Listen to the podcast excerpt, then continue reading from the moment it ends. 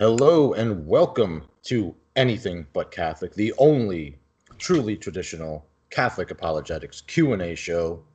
Today's episode brought to you by coffee. Don't even talk to me until I've had my coffee. I am your host, Christopher Lawrence. With me, as always, is the amazing apologist, David Cook. David, how are you feeling? Pretty good. All right, great. So we're trying a bit of a new format going forward. We're going to have two roughly 30 minute episodes per week. The first segment of the week will be a discussion topic. We will do a bit of a deep dive into a topic regarding the church. And the second segment of the week will be our usual Q&A from listeners. So this being the first segment, this will be our kind of deep dive into a topic of the church. This week's topic is the Mass, specifically the true and traditional Latin Mass. So, David, how do we get started with this one? What is the Mass? Why should I care about it? What is the TLM? What is the difference? And where should we attend? Et cetera, et cetera. Okay, so first of all, the the Mass in general, it is a the sacrifice of Calvary, the one and only sacrifice being brought into the present. So the priest offers that one and only sacrifice to God the Father. Um, I believe it was the Fourth Lateran Council that says that at the Mass, the priest is both the sorry, that Christ is both the priest and the sacrifice. Of course, the priest, like the parish priest or bishop, acts in persona Christi, in the person of Christ. And acting as Christ, he offers the bread and wine, which become the body and blood of Christ, as a true sacrifice. And we see this throughout Scripture that the um, you know, the blood of bulls and goats and other animals didn't ultimately cleanse from sin, but that was pointing towards the true sacrifice of God's own Son, Son of God, as a sacrifice for sin. So that's why we should care about it. Um, as far as were you asking me what the difference is between the traditional mass and the new mass? Well, I think maybe we should get into that a little bit at some point in this discussion. I don't know if you want to begin with it. Well, I will just say so here's the thing Catholics perceive worship as being the offering of a sacrifice. Now, I don't think the language issue is the main issue. I'm not saying it doesn't matter at all, but I don't think that's the biggest issue. Like a lot of people will ask us, like, well, why can't we just have mass in English? But the problem is the new mass did a bunch of other things as well. They replaced the altar with a table, which was something that Cranmer did in the Anglican Church to try to make the mass seem more uh, like pro well because he was getting away from the idea of the sacrifice of the mass and moving towards a Protestant supper. All the other reformers did the same thing, John Calvin, etc. And it takes it's intentionally taking away from the idea that the mass is a sacrifice being offered to God and makes it look more like a communal meal. So that's one problem with the Novus Ordo. Another one is that oftentimes the priest faces the people, which again, it's making it more of a community gathering than the one sacrifice of the mass. Now, I, I, will say, as far as where we should attend, I mean, I've said this before for a lot of reasons. I mean, I certainly think you should look for a Latin mass if you have one. Um, I go to the Society of St. Pius X Mass here, and I have no problem with publicly admitting that. Um, you know, and I generally would hold to most of their positions. I don't think they're perfect. I don't think any organization is perfect, but I would definitely say you're better off going to a Latin mass if you don't have that option or for whatever reason you don't want to. I do think the Eastern Catholic, not Eastern Orthodox, but Eastern Catholic masses are also an acceptable option. The um, such as the Ukrainian Catholic or the Ruthenian Catholic and so on. One concern I would have about some of their parishes is that even though the liturgy itself is fine, sometimes the priests can be more modernist, so keep that in mind. But certainly the worship itself is valid, and I think you could go there. I, am not going to say in public, and you can if you want to, but I'm not going to say in public what people should do if they only have a Novus Ordo available. I, I could tell you what I would do, but I can't really tell other people what to do. But I would at the least say I'm not comfortable with it, and that you're better off, if at all possible, making that sacrifice to travel to a TLM or an Eastern Catholic Mass because of all of the Protestantizations that were added to the Novus Ordo. Um, also, communion in the hand is allowed in the Novus Ordo, which I'm just uncomfortable being present where that's taking place because I think it's kind of inherently sacri- almost inherently sacrilegious. Yeah, the communion in the hand thing is a big problem because even on a practical level, like you say, this just inclines itself towards Christ. Well, we believe that's Christ in every Eucharist, body, blood, soul, and divinity. So it, it, it just it just increases the instances of Christ being dropped on the floor, Christ being handled improperly, irreverently, pieces of Christ being trampled under people's feet. It's stuff that we, since we do fully believe that that's what it is, don't want to see happen. And obviously, with the communion on the tongue, it's nearly impossible for these things to occur. I have a friend who is not Catholic, and he told me he went to a funeral today. And it was a Catholic funeral, which certainly I would attend for a funeral. I mean, you know, I mean, this was allowed for non Catholic services pre Vatican II. So, I mean, if for non Catholic services, so much, I, I would say certainly, certainly for a Novus Ordo Catholic service. So I wouldn't criticize him for going or whatnot. But he was telling me that at this parish they distributed communion to everyone, including people that they knew were Protestants. Oh uh, boy! And obviously, it's not inherent in the rubrics, but I, I I think that all this stuff put together, you know, handing out communion to everybody, communion in the hand, all of this stuff definitely orients itself away from a belief in the real presence. Not saying none of the people do believe in the real presence, but it seems to orient itself away from a belief in the real presence. Um, there's a Latin saying, lex orandi, lex credendi, how a man prays is how he believes. So I think when you look at the Latin Mass, I mean, we can go through it in detail, but when you see everything being treated very reverently, when you see the priest turning his face towards the east, towards God, lifting up the host as like in a in a very reverent manner, doing all of these things in a very reverent manner, you really do get the impression that okay, this is not normal life. This is not a communal meal. We're coming into the presence of God. Right, you get that impression very strongly in the TLM as opposed to the Novus Ordo. Also, just another practical point, the communion in the hand makes it far easier for someone who is a Satanist or a devil worshiper or a witch to steal the Eucharist. Now, this is not some kind of sensationalist conspiracy theory. I mean, you can turn on the news these days and you just see more and more people publicly pronouncing that they're members of the Satanic Church or that they're witches, witches even prominent celebrities trying to put curses on the president, among other people. So it's not some kind of far fetched notion anymore. You can't really deny it. And part of the things that Satanists do is they steal the Holy Eucharist to use in their black mass services. Obviously, with communion on the tongue, not that it's impossible, but it's it's close to impossible. With communion in the hand, the guy walks away from the priest, turns around, slips it into his pocket, and there you go. And obviously, we would like to see that not happen. It shouldn't be done. I, I believe Saint Basil said that it could, and I, I'm not saying that opinions of individual saints are infallible, but I believe he said that it could only be done during times of persecution. And the reason why would be sometimes, number one, sometimes if you're just in serious danger of persecution, it might not be possible for everyone to gather all together for mass. And number two, there is some kind of component of if the church is dealing with persecution, there is some kind of understanding of okay, number one, we're going to know who our people are.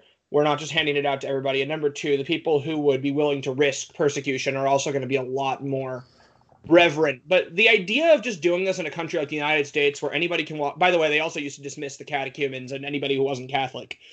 So, like before they even offered the Eucharist, they would send those people out. So the idea, what we do today, where just anybody can walk into a Catholic mass, the, you have no idea who they are. They can just take communion in their hand and do who knows, absolute sacrilege. I like what St. Basil says. I also like uh, St. Oregano, who said, uh, pineapple does not belong on pizza. David, do we want to talk a little? Pizza is probably a blasphemy, but I'm not going to hold anybody to that. okay. If you were Pope, though, you would excommunicate them. Of course. Um, do we want to talk a little bit about what the priesthood is? Um, what makes it different from um, just a pastor in the Protestant church? Maybe a little bit about what the order of Melchizedek is. What what things kind of separate a Catholic mass from just a like a quote religious service in another denomination?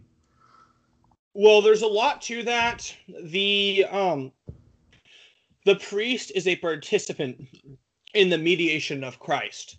He stands in the place of Christ. He offers a sacrifice. He also absolves us from our sins. John 20, 23 Jesus tells the apostles, Whoever sins you forgive will be forgiven them. Whoever sins you do not forgive will not be forgiven them.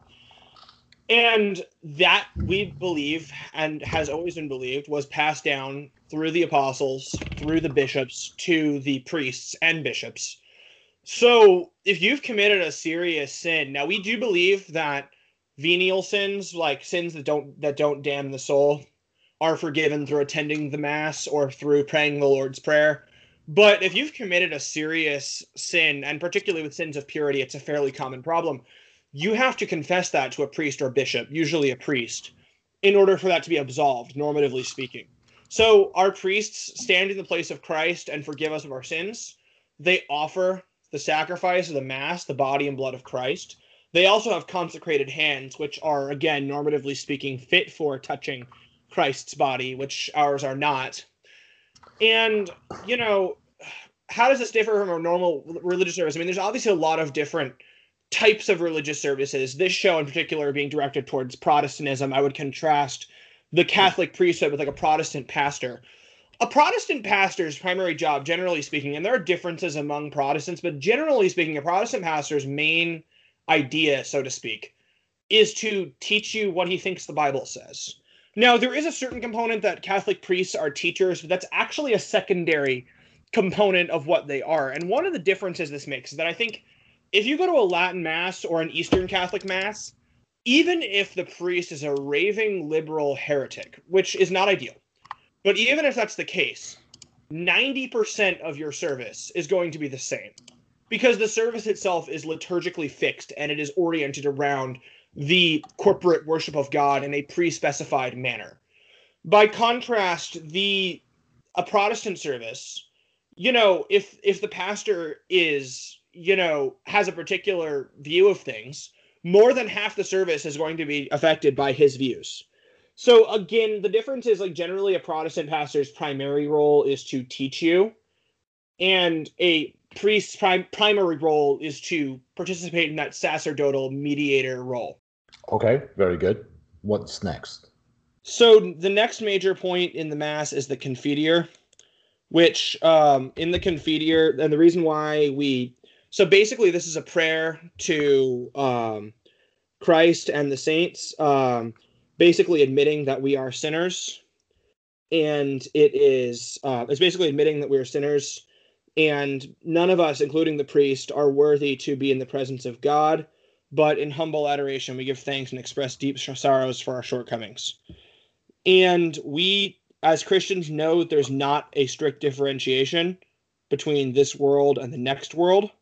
Um, we know the saints in heaven and the souls in purgatory are united with us. We've talked about that on this show before.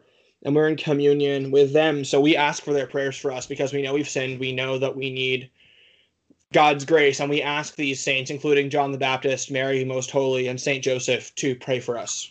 Okay. And then what happens after that?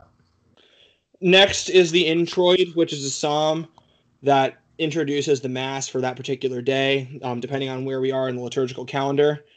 Um, the introit has its roots in the psalms that were sung by the choirs as the procession of priests and clergy would enter the church.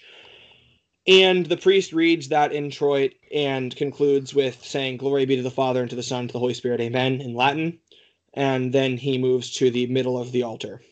Then we have the um, Kyrie eleison, which is Greek for Lord have mercy. Incidentally, this is the only section of the Mass that is actually in Greek. Um, so it's kind of a fun fact. Um, and the it, it's a prayer for redemption, and it dates back very early to Byzantine Greek masses, and in the Western Church, it's been used for 16 centuries, at least since Pope Saint Gregory the Great. So why do we do this? Well, we pray this the way this is prayed. It's prayed Kyrie eleison, Kyrie eleison, Kyrie eleison Christe eleison, Christe eleison, Christe eleison, Kyrie eleison, Kyrie eleison, Kyrie eleison. And there's that, that is that three sets of three, which symbolizes the unity of the Holy Trinity. We're calling upon all three persons of the Trinity when we pray this. And we just want to say that probably mention that Kyrie eleison means Lord have mercy on us. And Christe eleison, as you might suspect, means Christ have mercy on us. Yes. Okay, and this then also comes from the. Um, this is also reflective of the prayer of the humble tax collector, which was, um, "Lord have mercy on me, a sinner." Um, and then I, next is the Gloria, right? Yes. Um, the Gloria, incidentally, is just is it omitted during penitential seasons and masses for the dead, which kind of makes sense. Cause it's more of a celebratory hymn. Um, which, but this means glory to God in the highest. And this, this originates from the song of the angels the night Jesus was born. Okay, and then we move into the readings for the day, right? Right after yes. That? Yes. So the priest reads from an epistle, which is usually taken from one of St. Paul's. Um, um, and then the the gospel is read while people are standing. Um, the gospel being from one of the four, um, you know, gospels: Matthew, Mark, Luke, and John. And the um, I, I don't think many Protestants will ask us, well, why would you read scripture during the mass? But um, yeah, I mean that's usually one of the few things that they keep. But uh, yeah. Right, and then after the reading of the epistle and the gospel.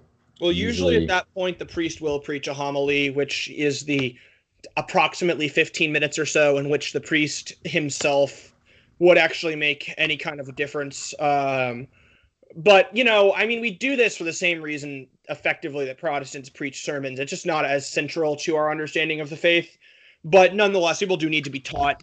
And while people oftentimes go to catechism classes or things like that in order to be taught, we do have some teaching during the mass itself as well. And that can take a lot of different forms, uh, depending on the priest. There are some that are strict to the idea of simply doing something like speaking on the life of that particular day's saint, whoever's feast it is. Some are strict on the idea of simply explaining the readings of the day, the epistle and the gospel. Some will also additionally comment on a uh, teaching of the church, usually through the eyes of the day's gospel, reflected in that somehow, et cetera, et cetera. But that, that, as you said, David, that's the one thing that kind of varies priest to priest. Yes. So then we go to the credo, um, which is Latin for creed, or no, actually, it's Latin for I believe.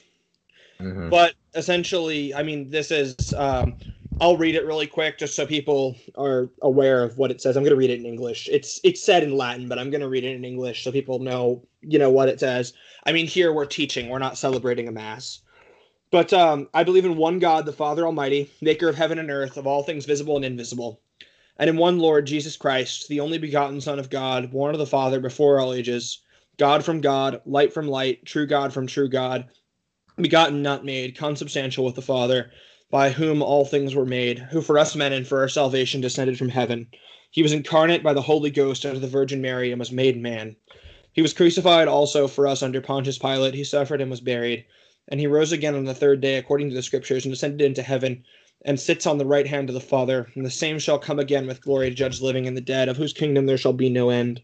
And I believe in the Holy Spirit, the Lord and life giver, who proceeds from the Father and the Son who with the Father and the Son together is worshipped and glorified, who has spoken through the prophets. And I believe in one holy Catholic and Apostolic Church. I confess one baptism for the remission of sins, and I await the resurrection of the dead and the life of the coming age. Amen.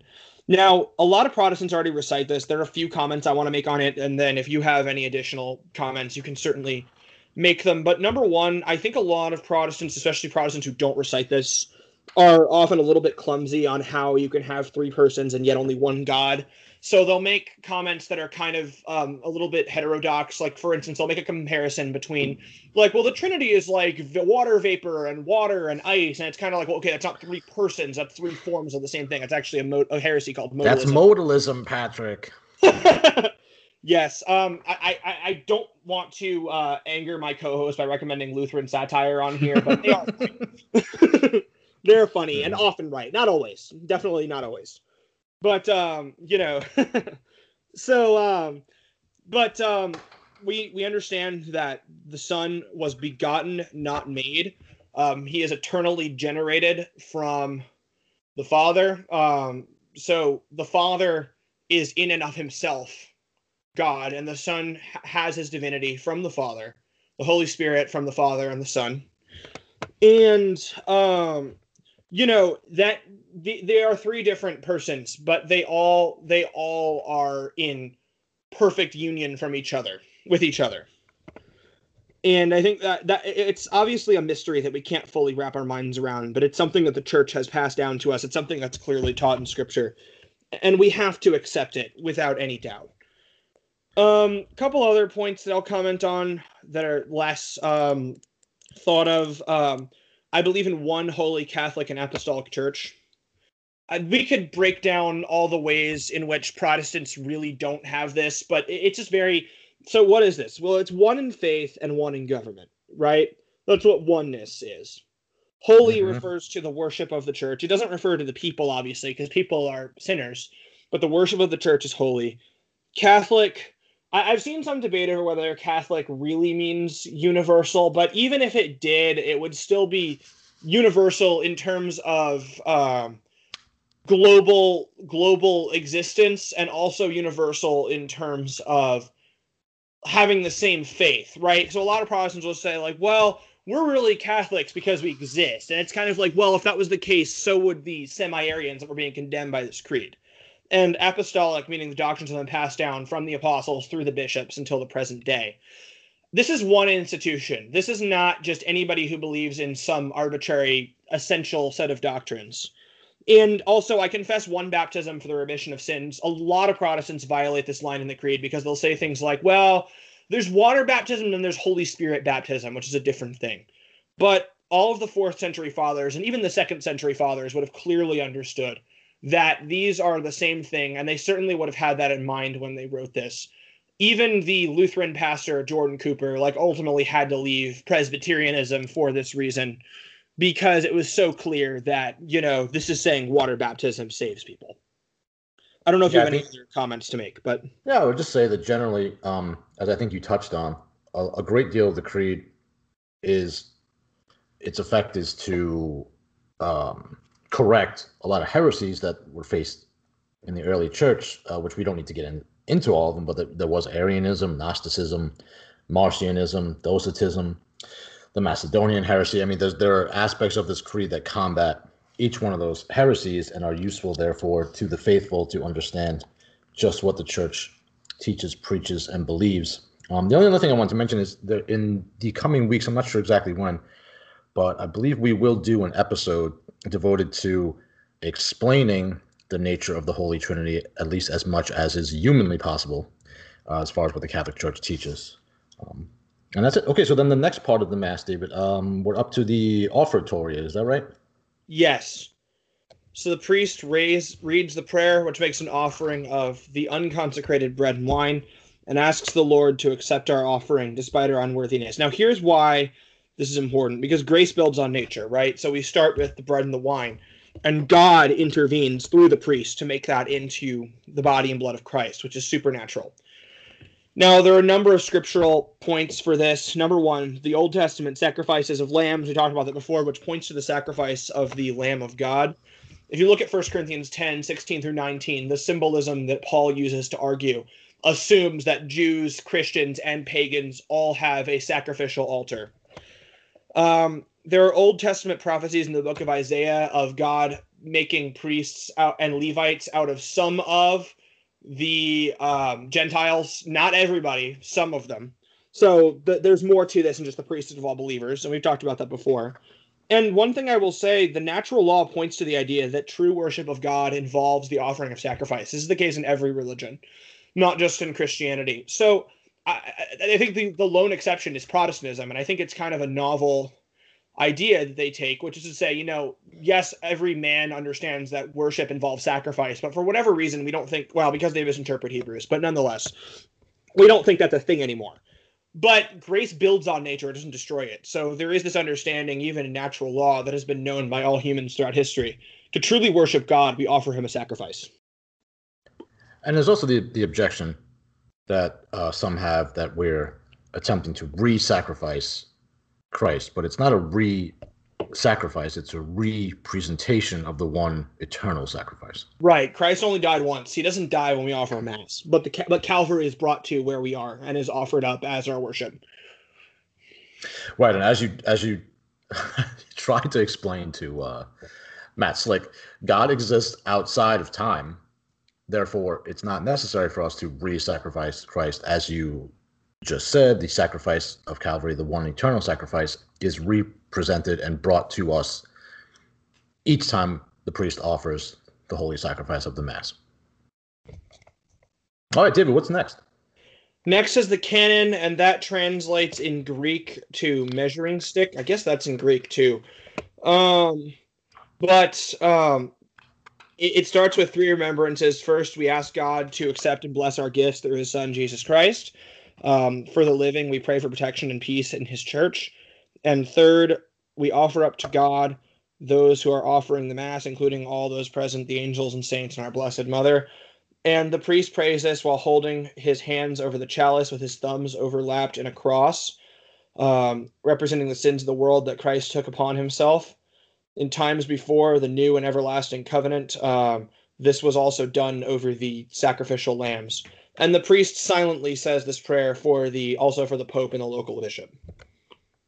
Right, and this is an aspect of Mass that, in particular, has really not been altered in any way since its apostolic origin, um, and has really not been changed at all since uh, at least as early as Gregory the Great um, in 5, 540, 550 AD. Um, this has been done the way it is still done.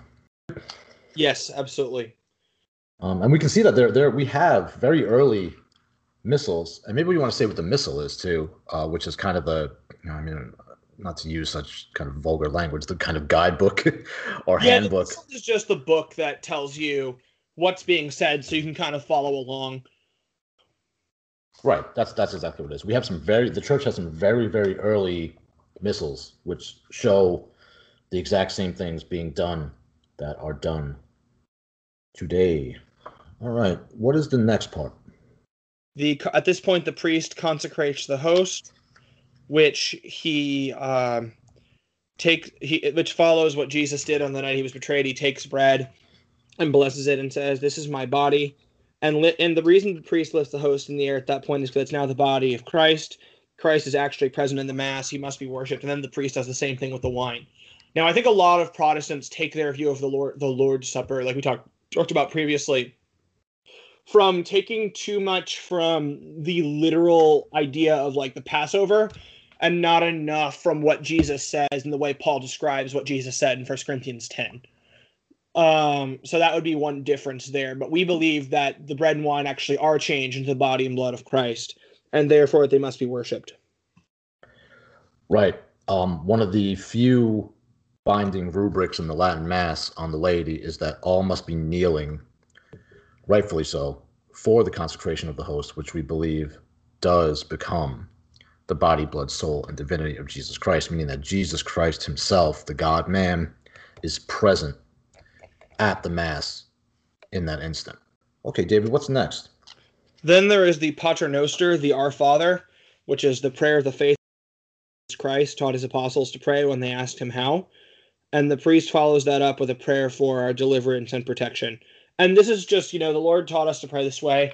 Um, it also shows that we are children of God coming into the presence of God. And after, and we are preparing ourselves as praying this, you, you know, saying we are God's children.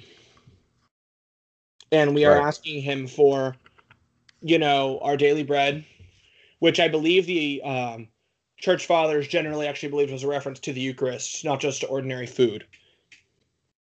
I believe that's right. Yes.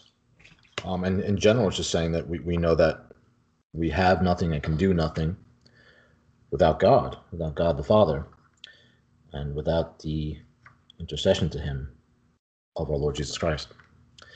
Just reminding everyone of that in every Mass. Okay, and then what's next? Then there is the Angus Dei, Agnus Dei, which is the lamb. And again, we talked about this before.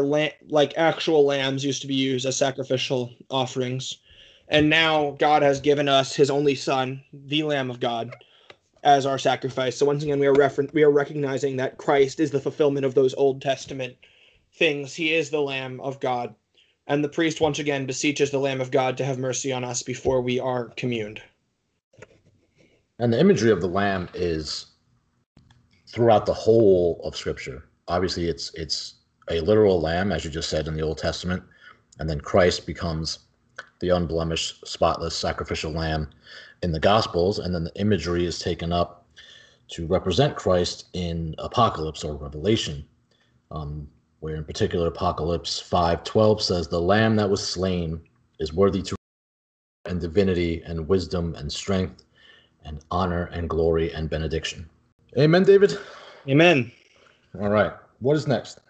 So at that point, the priest does actually commune people, and we commune kneeling and on the tongue out of reverence for the body of Christ, like we talked about previously.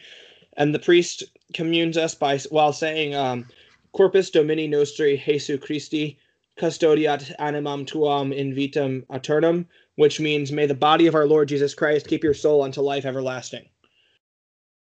I just want to back up a slight bit, if you don't mind, um, and mention uh, the Domine non sum dignus, which is first the priest says, and then the congregation say, which is in Latin, is Lord, I am not worthy that you enter under my roof, but only say the word, and my soul will be healed, which is, of course, taken from Matthew, the centurion who approached Jesus Christ asking for the healing of his servant. Jesus responds that he will come and heal him. And the centurion says, uh, Lord, I am not worthy that thou will enter under my roof. But I also have men who are subject to me. I tell them to go and they go, and I'm paraphrasing a little, and to come and they come, and to do this and they do it. If you only say the word, I know that my servant shall be healed. And Jesus is so impressed by this faith that he heals the man's servant from where he is. The man, the centurion, goes home to find that his servant has indeed been healed. So we take that part for all of us in the Mass to ask the Lord to heal our soul so that we may be worthy to receive him. Amen. Okay, David, go ahead. What's next? So then after that, we um, the priest returns to the altar and receives the bread and receives the wine in the chalice and he um, he says in I mean this would be the English translation into a pure heart, O Lord, may we receive the heavenly food which is past our lips bestowed upon us in time. May it be the hearing of our soul, healing of our souls for eternity. He then goes to the epistle, and the server pours wine and water onto his fingers, and he says, May thy body, O Lord, which I have received, and thy blood, which I have drunk, cleave to mine inmost parts, and do thou grant that no stain of sin remain in me, whom pure, who pure and holy mysteries have refreshed, who livest and reignest, world without end. Amen. At that point, the um, the priest kisses the the altar and blesses us, saying, "May Almighty God, the Father, and the Son, and the Holy Ghost bless you." And then after that, the last gospel is read.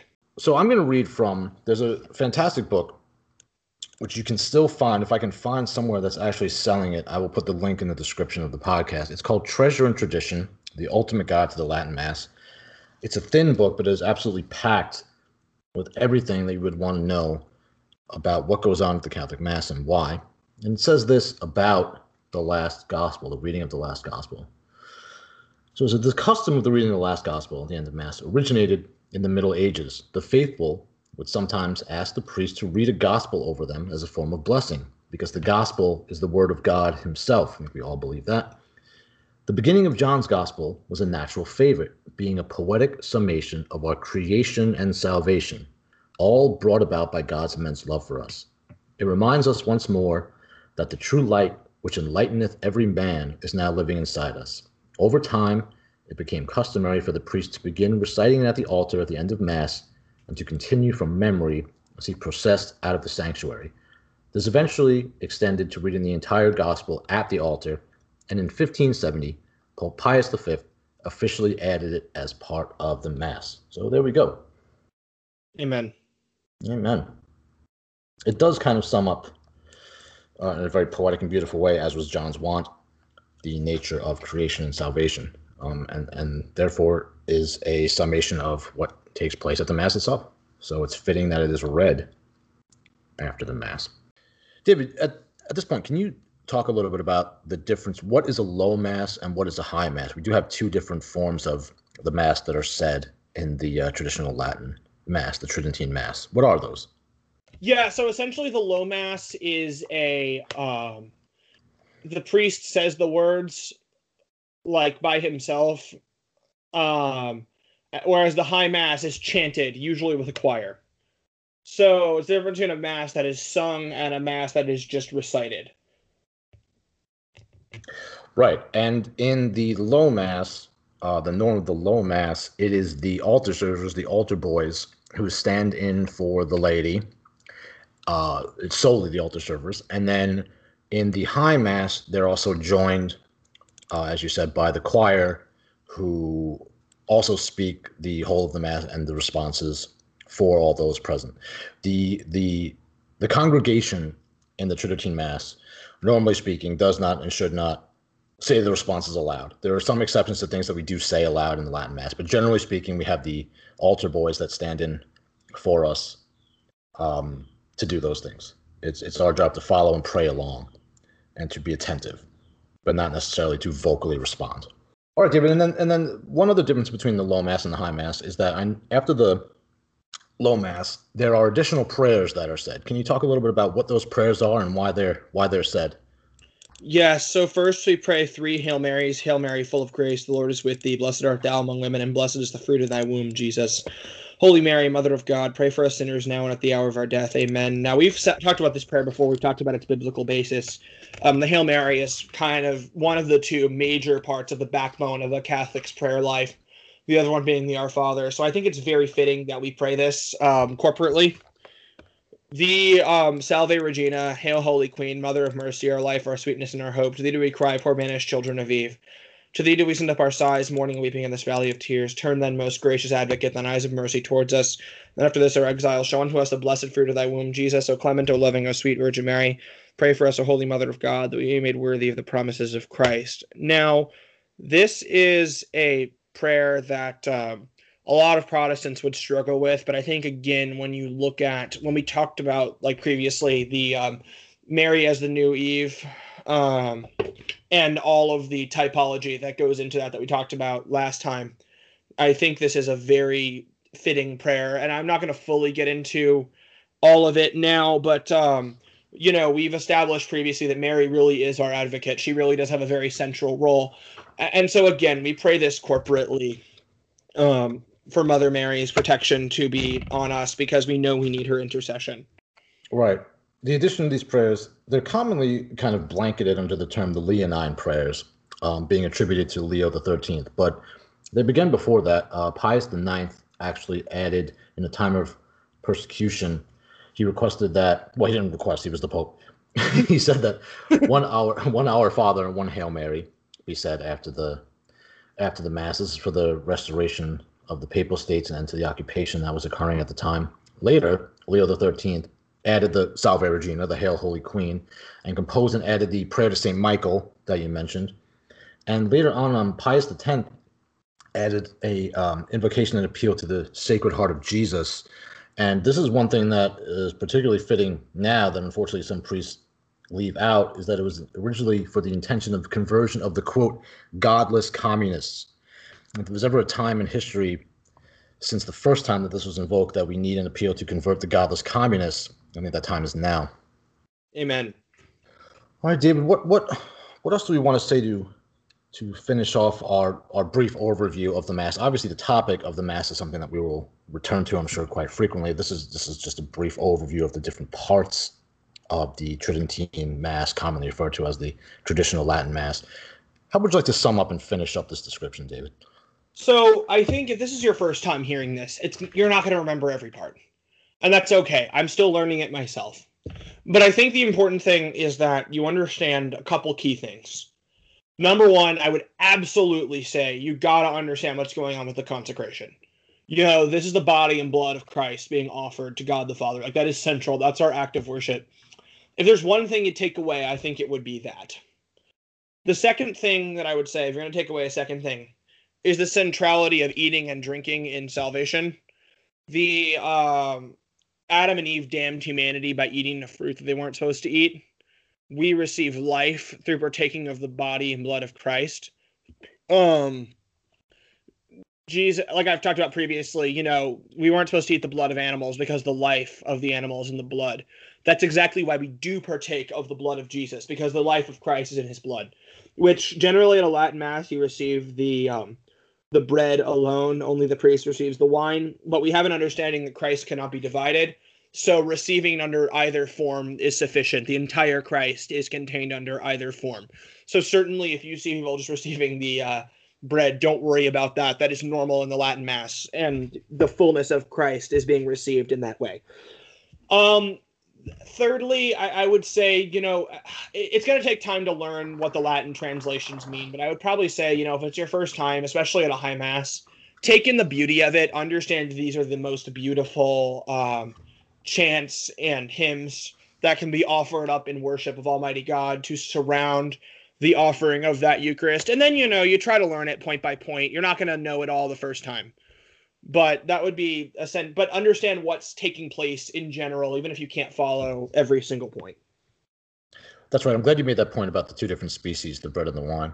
The only things i would add is very briefly i'd like to say one um, a note on the language the latin language. Some people see this as, as a, a barricade or a stumbling stone stumbling block to beginning to participate in the latin mass. The reason that the church uses latin is that it is is twofold. One, and I think I've mentioned this before, it is a dead language, which means it can't be changed. So modern active languages such as English, the meaning of words are often fluid.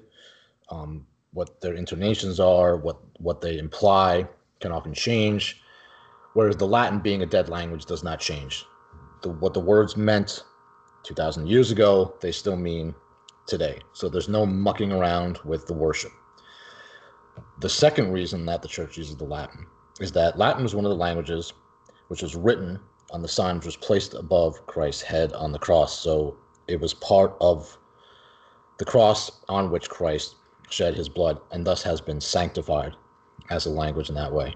The only other thing I'd like to say is some people also have a problem with the Latin Mass, the priest facing away from the people, all the congregation facing the same direction. They, they think it feels impersonal or they're um, broken apart from the priest. He's not engaging with them. That's true because we understand that the worship is going to God. It's not about us. It's only about us in the extent that we are there to participate with the priest who is offering our sacrifice as a mediator in persona Christi to God the Father. We all face the same direction with the priest who is facing God and offering the sacrifice on our behalf. So it's not really an interplay between us and the people, which is more like a show. It is the holy sacrifice of Mass. It is the representation of Christ's eternal sacrifice. Please continue sending in your questions. You can do so by emailing to siqua at protonmail.com. That's S I Q U A V I R T U S. And protonmail is P R O T O N mail.com. You can also submit questions in our Facebook group, which is facebook.com slash groups slash anything but Catholic. And that is all one word, anything but Catholic, where you can receive updates, submit questions, participate in our online discussions about the week's episodes, etc. David, as always, I'd like you to mention the upcoming debate that you have. Yes, so we're 99% sure the format is going to be on Zoom, so you'll be able to go on Zoom to watch it, and we'll certainly release the Zoom key and all of that. But um, I'm debating a Protestant apologist named John Wesley Bush III on the topic of sola scriptura on Sunday, December 13th at 2:30 p.m. Eastern Time. So um, I think that's going to be a really good debate. I think it's going to be a bit different and a bit more nuanced than the previous debate I did with Pastor Bruce Bennett. So definitely check it out, um, whether you have seen the other debate or not. Um, I think it's going to be really good. I think it's going to be really helpful for any Protestants who might be wrestling with those kinds of issues. And also, um, if you do want to help support us financially to help us put out more great content, um, there will be a Patreon linked in the um, description of the episode as well. Right. And as always, please visit siquavirtus.com, S I Q U A V I R T U S.com, where you can find the full range of our content, which is this podcast as well as two other podcast shows. We have submissions from readers of artwork, literature, essays, music, etc., all done by talented Catholics, and the links to our Patreon, as David mentioned, and also to our merchandise shop, where you can get some Catholic clothes and merchandise that you might actually want to wear. David Cook, thank you very much for that great explanation of the Mass, and we will speak again in the very near future to take our listener questions. Absolutely. Talk to you soon. Bye bye, everybody.